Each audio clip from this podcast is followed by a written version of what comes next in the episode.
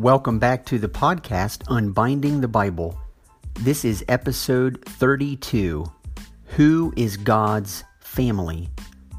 And in this episode, I would like to pick up right where we left off at the end of episode 31 when we began to discuss that if Jesus is Israel, then we would not be surprised if there were some sort of conflict regarding who the true Israel is. After all, if Jesus comes into the Gospels and declares to be the proper fulfillment of all that Israel is, particularly when they see the discrepancy between the ways Jesus chooses to live and the way many of Israel's leaders choose to live, we would expect nothing less than a conflict. And in fact, that's exactly what we see. And so, what I want to do for this episode is draw your attention to one of those conflicts in particular and what it teaches us about who God's family actually is, what it means to be part of God's kingdom, as we've talked about in earlier episodes, and then to continue our discussion looking at just who Jesus is and what he's come to set up. And so I'm really eager to get into this. For those of you who are Christians listening in, this will really, again, help you to understand your own identity and also challenge you with some um, otherwise really tricky parts of the New Testament to fully understand. So I hope that we'll be able to gain some clarity on those passages as well. So let's jump right into it.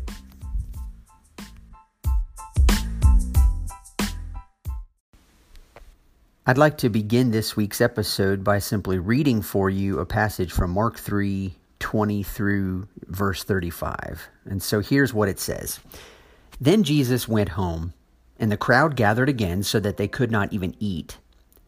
When his family heard it, they went out to seize him, for they were saying, He is out of his mind.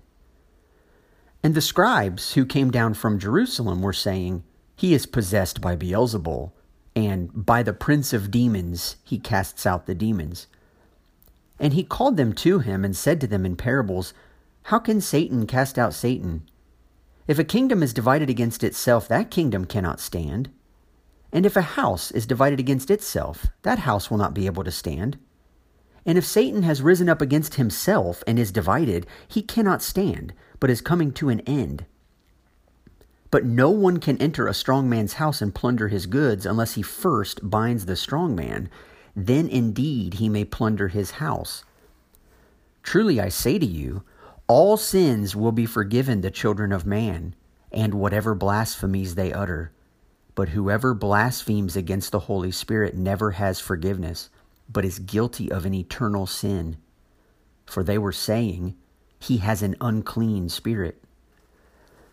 And his mother and his brothers came, and standing outside, they sent to him and called him. And a crowd was sitting around him, and they said to him, Your mother and your brothers are outside seeking you. And he answered them, Who are my mother and my brothers? And looking about at those who sat around him, he said, Here are my mother and my brothers. For whoever does the will of God, he is my brother and sister and mother. Now, for us to understand even a glimpse of what is happening in this passage, I actually want to back up a little bit and give you some of the context. This um, appears in the end of Mark chapter 3, and so we have a couple of chapters in Mark's gospel that have happened already. If we flip all the way back to the beginning of Mark's gospel, he says in the very opening verb, uh, opening words, the beginning of the gospel of Jesus Christ, the Son of God. And then in verse 15 of Mark chapter 1, um, it says, after John was arrested, Jesus came into Galilee proclaiming the gospel of God. Okay, so we know it's the beginning of the gospel. Now Jesus is proclaiming the gospel of God and saying, The time is fulfilled and the kingdom of God is at hand. Repent and believe in the gospel. Now, in episode 24, I took the time to try to explain why I think the kingdom of God is a good representation of a way to piece the whole Bible together. And we looked at um, how it all fits together. And starting with the kingdom of God, worked our way from Genesis 1 all the way to the end of the Bible. And so Mark is telling us that the beginning of the gospel of the Son of God, of, of Jesus, the Son of God, when Jesus comes proclaiming this gospel, what he says is, The time is fulfilled and the kingdom of God is at hand. And so, it's helpful for us to know this, especially as we get into this conflict with the Pharisees, because it's going to center entirely upon Jesus' proclamation of the kingdom of God having arrived. And so, if you remember back to episode 24, and I've sprinkled this throughout in various other podcast episodes, but I've chosen to define the kingdom of God the way Vaughan Roberts in his book God's Big Picture chooses to define it. And that is the kingdom of God is God's people in God's place, under God's rule, enjoying God's blessing. And so Jesus is announcing in Mark 1:15 that he is here bringing God's kingdom. And in God's kingdom, what are the kinds of things that happen? Well, that's actually what Mark 1:16 all the way through right up to where our passage um, begins in Mark 3:20. That's what that's all about. And so without reading those two chapters for you, let me just give you a a, a sampling. Um, in in 1 16 to 20 jesus calls people to follow him that that's something that happens in the kingdom um, the, the next six or seven verses he teaches the people in their synagogues with authority okay that's also something that happens in the kingdom of god jesus heals a man with a demon jesus heals peter's mother-in-law of her fever jesus heals crowds who are sick have diseases or who are oppressed by demons Jesus is preaching and healing in all the towns. He heals a leper just by touching him. He heals a paralytic and forgives him of his sins. Jesus eats with tax collectors and sinners in the house of a tax collector. Jesus disrupts religious practices. His things on fasting are, are seem, seem to be backwards to everyone who looks at him. He works on the Sabbath in order to bring real rest to a man in need. And in Mark 3, verse 7 and following, we're told these things A great crowd followed. All who had diseases pressed around him to touch him. And whenever the unclean spirits saw him, they fell down before him and cried out, You are the Son of God. Now, again, if, if we back up just a little bit into some of the things we've said before, talking about the Son of God, Jesus being the Son, Israel also having been called God's Son. It's very interesting, though, that the kinds of things Jesus is doing in claiming to be bringing the gospel of the kingdom, the kingdom of God, repent and believe in this good news, the kinds of things Jesus is doing are incredibly foreign to the sorts of things that the Jews and the religious leaders in particular are not doing. And so uh, uh, we, we know a conflict is, is coming, it's approaching. It's definitely going to be something that is going to be a clash of kingdoms of, of sorts because these kinds of things are God's kingdom in action. God's rule breaking into the world and bringing with it blessing. This is precisely what Mark does example after example after example after example through chapters 1 2 and in chapter 3 rapidly. Mark mark does a lot with immediately this happened and then immediately and then immediately and then immediately. Jesus is on a, a rampage here of bringing god's rule into the world and bringing with it god's blessing because he said the kingdom of god is here so then, all of the things that I just mentioned him working on the Sabbath and eating with tax collectors and sinners and healing paralytics and forgiving them and touching lepers and healing them the kinds of things he's doing then are not preparatory to the kingdom or a sign of the kingdom or an indication that the kingdom has come, or even an illustration of the kingdom, but actually the kingdom of God itself at work. God is asserting his reign over a world that has fallen under bad management. And this goes all the way back to the beginning of Genesis 1. Mankind was created to rule over the earth, to rule well as God's image bearers. Well, ultimately, humanity failed at doing this. Israel was called to remedy that problem, and Israel too has failed. And so Jesus is simply the one sent by God, God Himself, who is asserting His reign over the world that has fallen under bad management. Now, it's in response to all of this kingdom activity that Jesus' family comes to him and says he is out of his mind. And you're going to need to, to, keep this in tension for just a second because the scribes then uh, enter the scene as well, and they're kind enough to offer us their evaluation. um, and, and the question really on our minds needs to be what do people think about Jesus' claim that the sort of things he's doing is what the kingdom of God is all about? This really will center around very closely into what we think God's rule um, in God's place um, over his people will look like in order to bring them blessing. This is going to come right down to how would we define what that could and should look like. Because everything the scribes and Jesus' own biological family thought they knew about God's way of doing things was being challenged by Jesus. It was being flipped on its head. Jesus is touching unclean people. He's speaking and demons are fleeing. He's healing sick and diseased people by the hundreds. He's disregarding nearly all religious behaviors. He's disrupting holy days by working on the Sabbath. He's eating with all the wrong people in all the wrong places, and he's claiming that he has authority on earth to forgive sins. This is just madness. It, it, it's, it's religiously outrageous. The things that he does, the things that he says, when he does them, who he does them with. It's all wrong. It's pure madness. It's pure insanity. He's out of his mind. It's pure devil work. He's possessed by Beelzebul and by the prince of demons. He casts out demons. And yet, Mark, in his gospel, insists that this is Jesus bringing the kingdom of God. Right.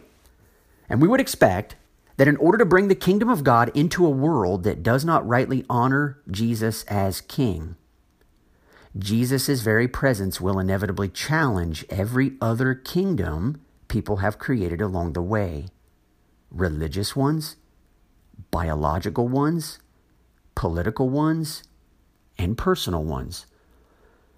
And so the very first words of the passage that I read from Mark 3:20 then actually set us up for this entire narrative. And here's what they are once again. Then Jesus went home. Now, a good question to pose when you're listening to this or when you read this is where is home for Jesus? Well, it's Nazareth. Okay, sure, that's where Jesus grew up. Um, or you might say, once um, his hometown rejected him, he made Capernaum his place of ministry where he was going to have a, a, place to be. So you might say, you might say Capernaum, or you might say, well, Jesus was born in Bethlehem, so maybe Bethlehem is home for Jesus. Or you might be remembering the time where he says, foxes have holes and birds of the air have nests, but the Son of Man has nowhere to lay his head. And so it's interesting that Mark doesn't really give us too much of a clue here, but you and I ought to be asking this question well, maybe it's Nazareth, maybe it's Capernaum, maybe it's Bethlehem, maybe it's we don't know. But remember, Jesus has come to set up God's kingdom. And in a kingdom, one's home is simply where one's family is. Okay, well, then who is Jesus' family? Well, I'm glad you asked. That's a fantastic question. And that is actually what this narrative throughout the rest of Mark chapter 3 is actually all about. So then, Jesus comes home and a crowd gathers around him. When Jesus' family hears about it, they try to rein him in, saying he is out of his mind. We're then told that when the scribes come down from Jerusalem, they start saying, He is possessed by Beelzebul, and by the prince of demons, he casts out the demons. Now, another good question that you might pose when you are reading through this narrative is why does Mark tell us the scribes have come down from Jerusalem? What's in Jerusalem? Well, the temple's in Jerusalem. Right, the temple, God's house. Okay, so then what do you do with people who, when they see you bringing God's rule and blessing to the world, conclude that you are crazy and possessed by Satan? I mean, these are members of your own biological family, as well as those claiming to be part of God's family, i.e., members of God's house, those who come from Jerusalem. Do you see what is happening? Mark is introducing us here to a dynamic question regarding who is part of God's family. Is it the biological extension of Jesus? And, and you may have not thought about this before, but when you see his own mother or his own brothers, you realize that Jesus was a son, Jesus was a brother um, to an actual biological family. And what's going to be their place in the story? What's going to be other people's place in the story? You have religious leaders who serve and work in the temple. They claim to be part of God's family. So there's a lot of dynamics, a lot of moving parts here but no one is quite sure what to do with Jesus. And so they try to distance themselves from him. I mean, it, it actually comes naturally for people to demonize that which is foreign to them or those things or people that they don't understand. Now, you and I all do this. We, we, we, we do. I mean, if somebody is strange or odd, you know, if, if one of my kids is acting out, in a, in a funky way around the family or in a church gathering, I might look to the people around me while my kid is acting wild and say, wow, that's my wife's daughter or that's my wife's son. And I say it jokingly, but what I'm doing in a subtle way as I'm saying that the craziness there, that, that comes from somebody other than me. And so, you know, we do it in a, in a mocking way. Unfortunately, it's it's not actually happening in that way here. His family is completely um, pushing him aside altogether. And then, of course, the religious leaders go one step worse and actually label him as being you know a pawn of the devil himself but when we see things that look and sound as foreign to us as the kind of things jesus is saying is and doing we have to find a way to make sense of it all to fit it somehow into our understanding of the way the world works and so either we conclude that one, Jesus is bringing about the kingdom of God correctly, and therefore my way of thinking about God's kingdom is wrong and needs to change, or my way is actually correct, and Jesus therefore is completely off base, i.e., he's out of his mind or possessed by Beelzebul. So, what we have here is a clash of kingdoms, a class clash of citizenship, a clash of family. This is what Jesus wants everybody to understand. He's drawing out people's preconceived ideas. He's drawing out people's connections. He's drawing out where it is we find our own allegiances and who we will line ourselves up with. And so he says in verse 23, he just poses a series of questions to his own family, to these religious leaders. How can Satan cast out Satan? If a kingdom is divided against itself, that kingdom cannot stand. And if a house is divided against itself, that house will not be able to stand. And if Satan has risen up against himself and is divided, he cannot stand, but is coming to an end. But no one can enter a strong man's house and plunder his goods unless he first binds the strong man. Then indeed he may plunder his house. Now, did you catch the pattern in what Jesus was saying? Kingdom house leader. Satan, Jesus says, also has a kingdom. He too is building his house, and he alone rules it. Right. And now God is coming with a kingdom of his own, building his house, and has set a leader over it Jesus.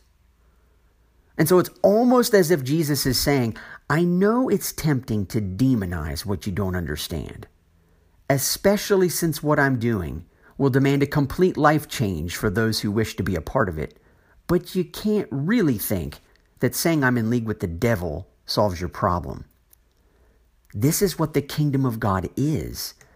And if you don't see this as good news, people being set free and made whole and welcomed and forgiven, then maybe that's because you are the ones in league with the devil.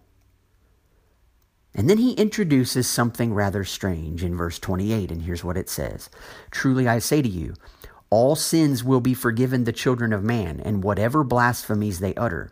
But whoever blasphemes against the Holy Spirit never has forgiveness, but is guilty of an eternal sin. For they were saying, He has an unclean spirit.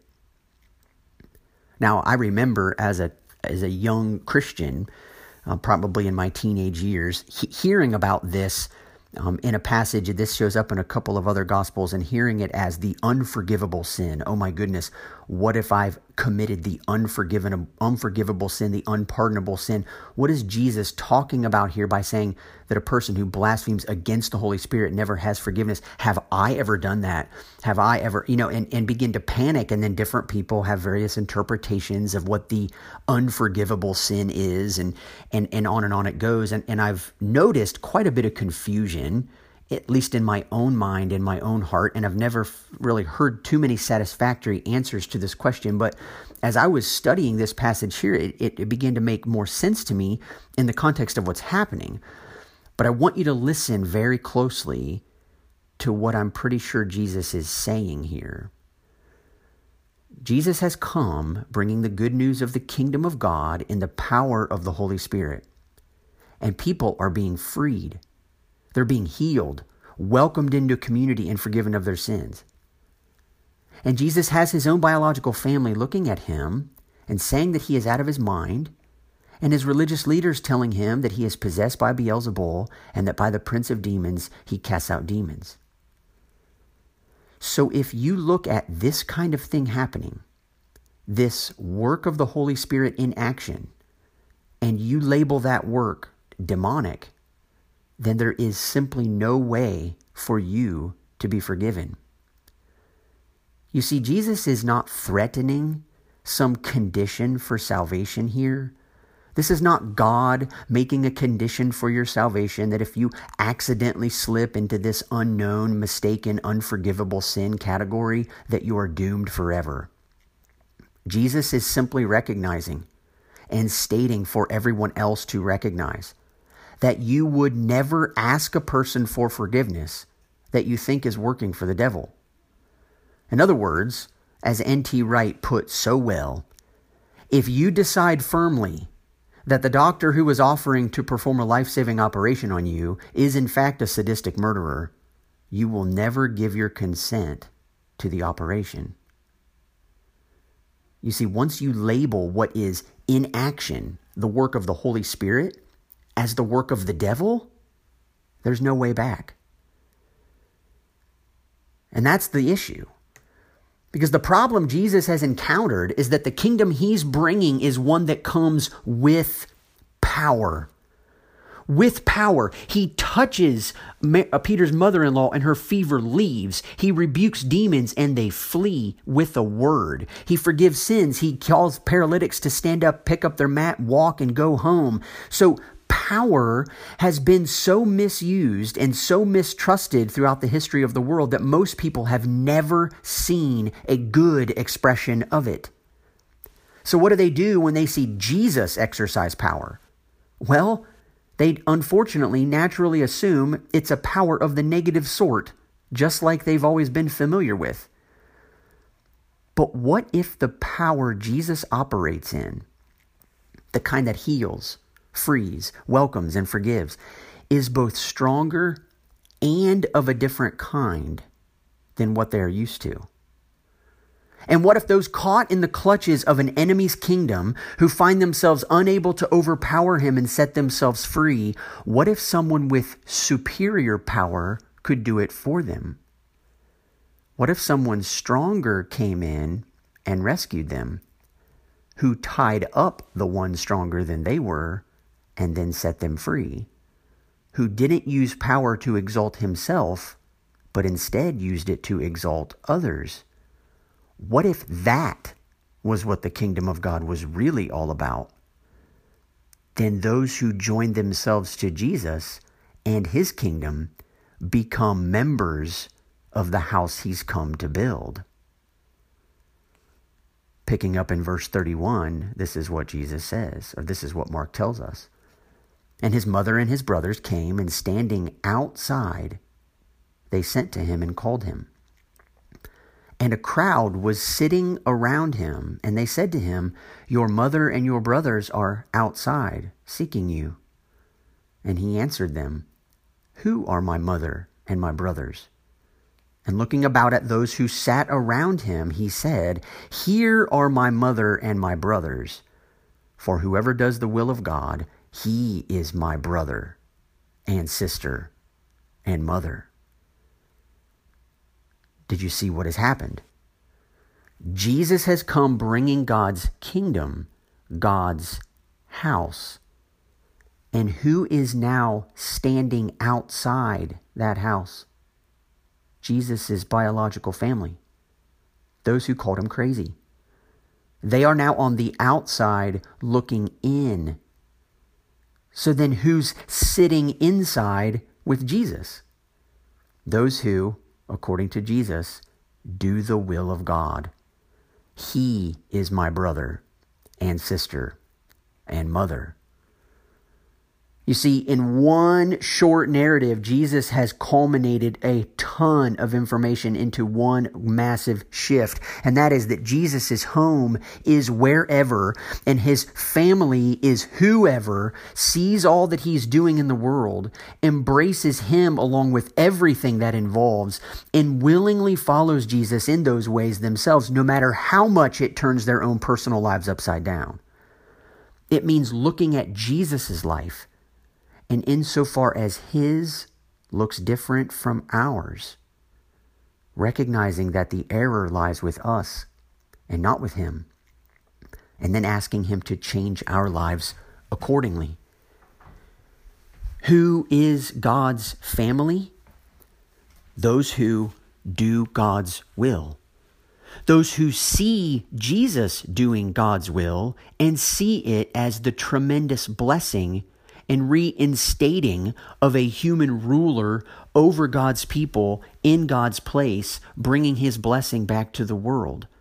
This is what it means to look at the person of Jesus and see things that I'm going to be really honest with you are in fact very, very foreign to our 21st century American perspective of what we expect to see in the life of the church and what we actually are not necessarily even convinced God is still doing today. Jesus is casting out demons. He is healing people from diseases. The sinful people are flocking to Jesus. They know he is someone who can be trusted. So here is Jesus, the holiest man on earth who ever lived, who was not holier than thou, but holy nonetheless. And the sinful crowds, the sick, the oppressed, the, the fever laden, the demon oppressed came flocking to him. Does that describe the experience we see today in churches? Are the sinful, outcast, oppressed people finding hope and refuge in our gatherings? This is not only a rebuke, it's not meant to be a shameful thing at all. I am simply recognizing that for us, repent and believe in the gospel, the reason why the gospel is introduced with the idea of repentance is because you and I are not naturally drawn to seeing these kinds of things happening and want to rejoice. It makes us uncomfortable. Sometimes it makes us really uncomfortable.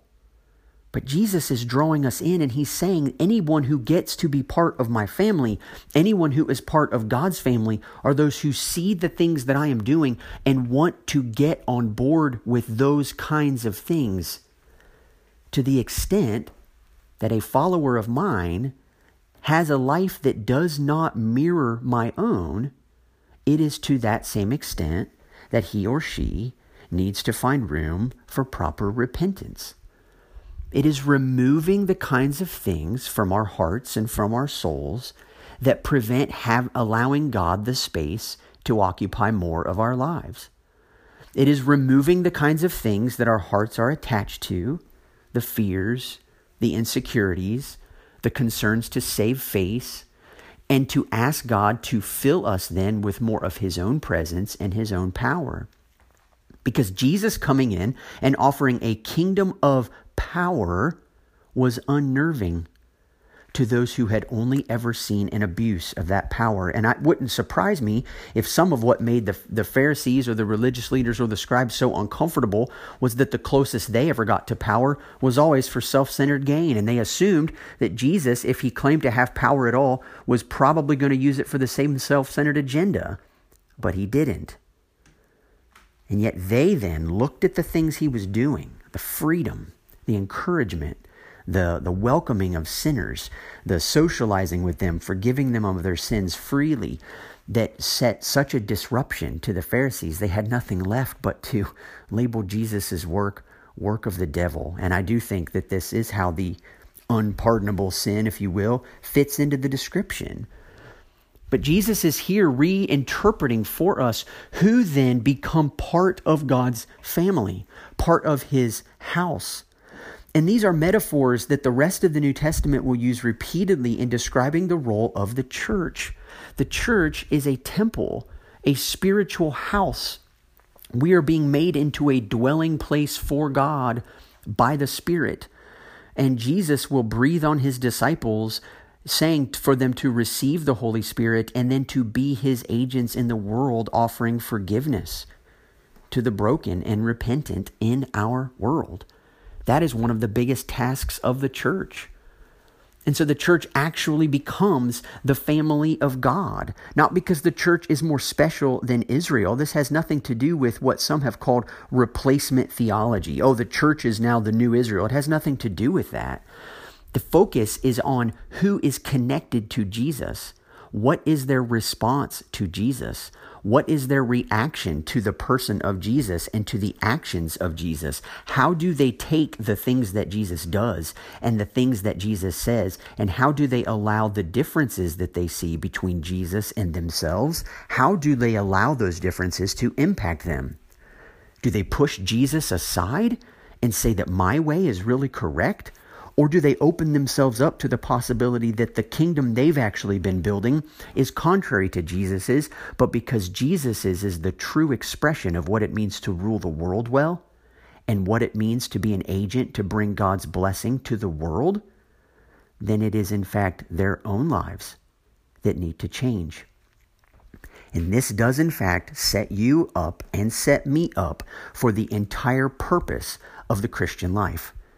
The entire purpose of the Christian life is to continually, day by day by day, reorient our own lives to look more and more like the kind of compassion filled, forgiving life that Jesus lived while on earth, asking God to increasingly offer to us the same types of blessings he offered to Jesus so that we can serve the world as, as um, meaningfully as Jesus once did.